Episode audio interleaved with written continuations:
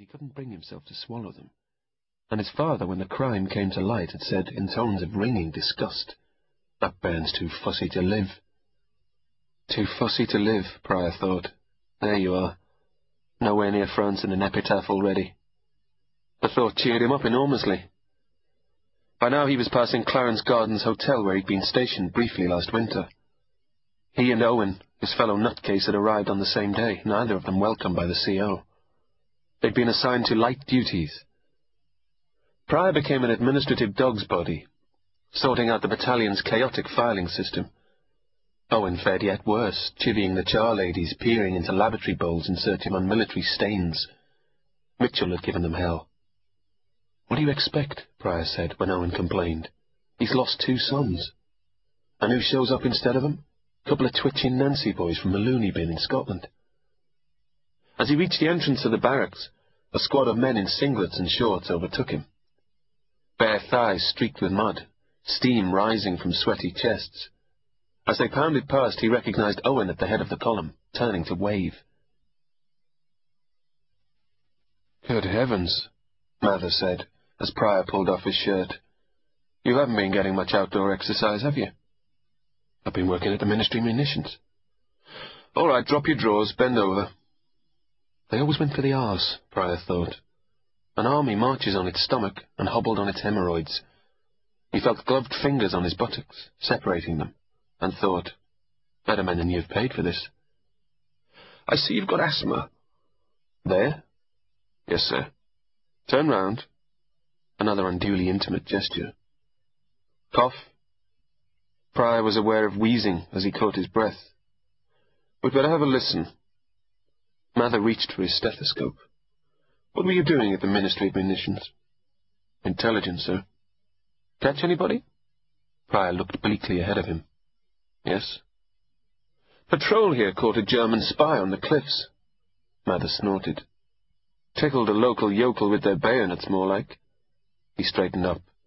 Yes, you've got a bit of a wheeze. His attention was caught by the scar on Prior's elbow. The Somme, Prior said. Must have hurt. The expression funny bone didn't seem appropriate at the time.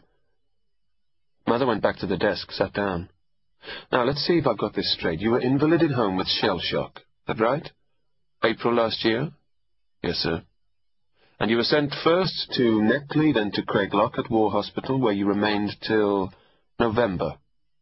He looked up. I suppose you get a lot of dipsomania in places like that. Alcohol, man he explained, as Prior continued to look blank. Didn't see any, sir. If I had, I'd certainly have drunk it. So what were your symptoms? I was mute, sir.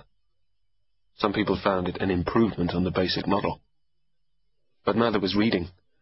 W.H.R. Rivers, he said. I knew him. He was two years ahead of me at Bart's. Paralytic stammer. Prior looked puzzled. No? Got his own voice back, too. He must be good. The discharge report says asthma. I had two attacks while I was there. Hmm. Mather smiled. Any problems with the nerves now? No. Sleeping all right? Not last night. Bloody tent leaks. Generally. I sleep all right. Mather sat back in his chair. How did you get in? Through the flap. Mather's forefinger shot up. Watch it, laddie. How did you get into the army?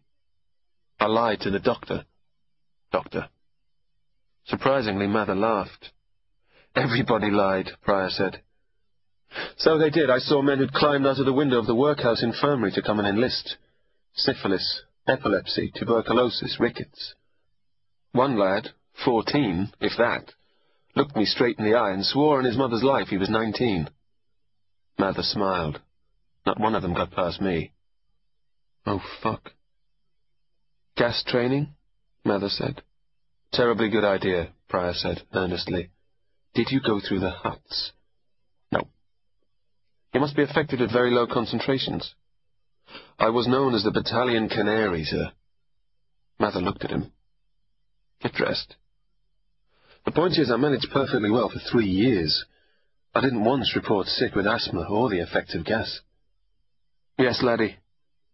Mather looked unexpectedly compassionate. And it might be said you've done your bit. A twitch of the pale, proud face. Not by me. And the asthma never played you up in France? Never. Two attacks in Craiglockhart, none in France. I wonder why. Go on, get dressed. And go left along the corridor and you'll see a row of chairs. Wait there.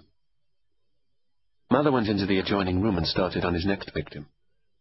Prior dressed, pausing to wipe the sweat off his upper lip. Like going over the top, he thought. No, it wasn't. Nothing was like that. Civilians seem to use that expression all the time now. I went a bit over the top last night, they said, meaning they had a second glass of port. If they didn't send him back, he was going to be awfully lonely, marooned among civilians with their glib talk. His reflection jeered. Lonely? You? Oh, come on, Ducky, you can always split in two. At least the board didn't know about that, provided Rivers hadn't written to them. A paralytic stammer. Not just any old stammer, paralytic. Interesting, Prior thought, letting himself out of the room. One man waiting. Owen.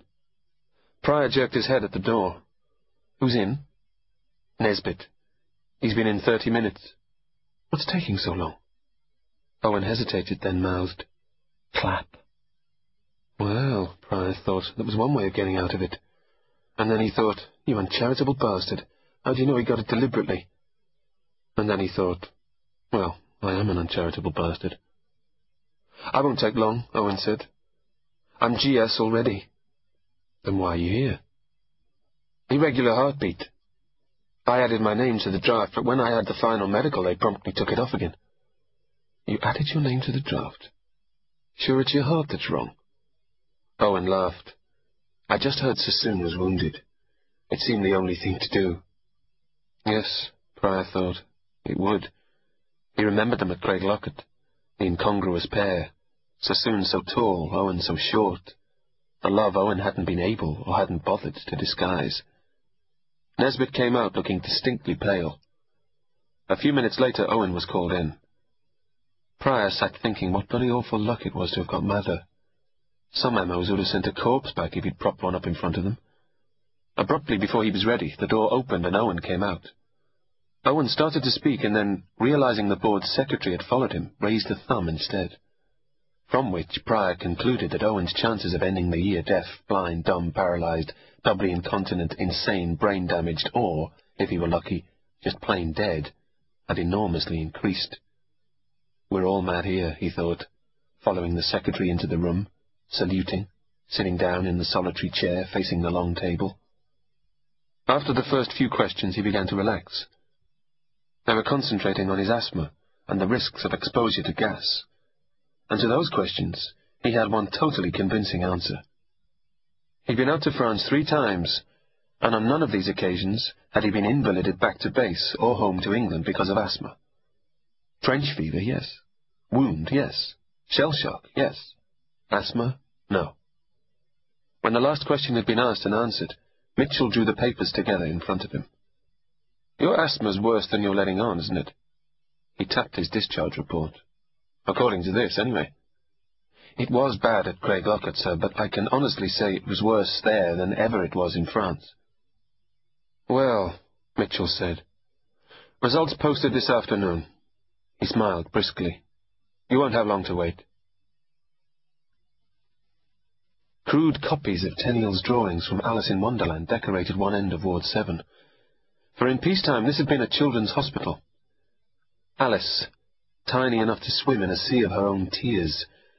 Alice with the serpent's neck, undulating above the trees. You knew him, didn't you?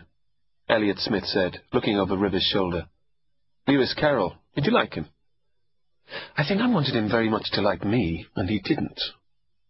Elliot Smith pointed to the snake neck. That's interesting, isn't it? Ready now, Captain Rivers, Sister Roberts said. They watched her march off. I'm in the doghouse, Rivers said. I only get Doctor when she approves of me. Behind the screens, Ian Moffat lay naked from the waist down. He looked defiant, nervous, full of fragile, ungrounded pride. His legs were the dense grey white of big, cheap cod. Muscles flabby but not wasted. though he'd been unable to walk for more than